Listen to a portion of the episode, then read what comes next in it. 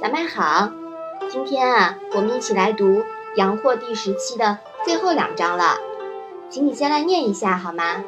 子曰：“唯女子与小人，为难养也。近之则不逊，远之则怨。”子曰：“年四十而见物焉，其中也已。”那么这两章啊，是讲了什么呢？你能不能说说看？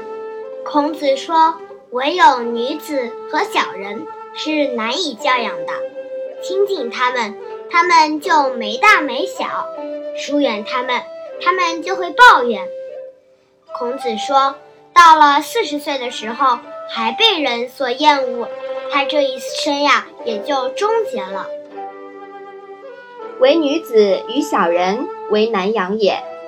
说过这句话的名人呀，有两个，一个呢是孔子，另一个呀是蒋介石。蒋介石是将这句话写在他的日记里的，但是也没有点名说是指谁。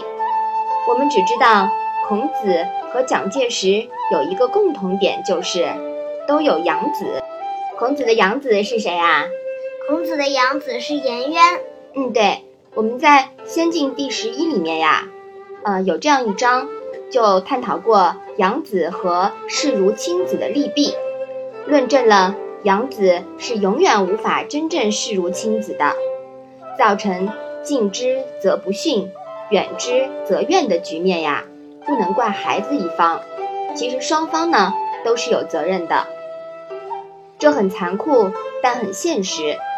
坦然承认现实，其实更有利于养子和养父母之间的和谐。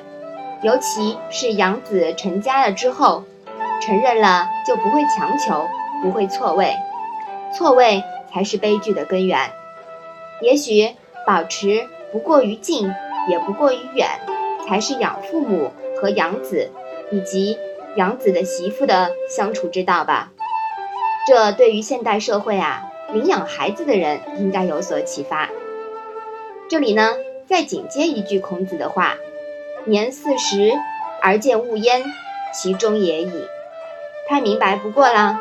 谁是年四十而终的呢？孔子所厌恶的，竟然是他。好了，那我们把这两章啊，再来读一读吧。子曰：“唯女子与小人，为难养也。”近之则不逊，远之则怨。子曰：“年四十而见物焉，其中也已。”嗯，好的。那我们今天的《论语》小问问就到这里吧。谢谢妈妈。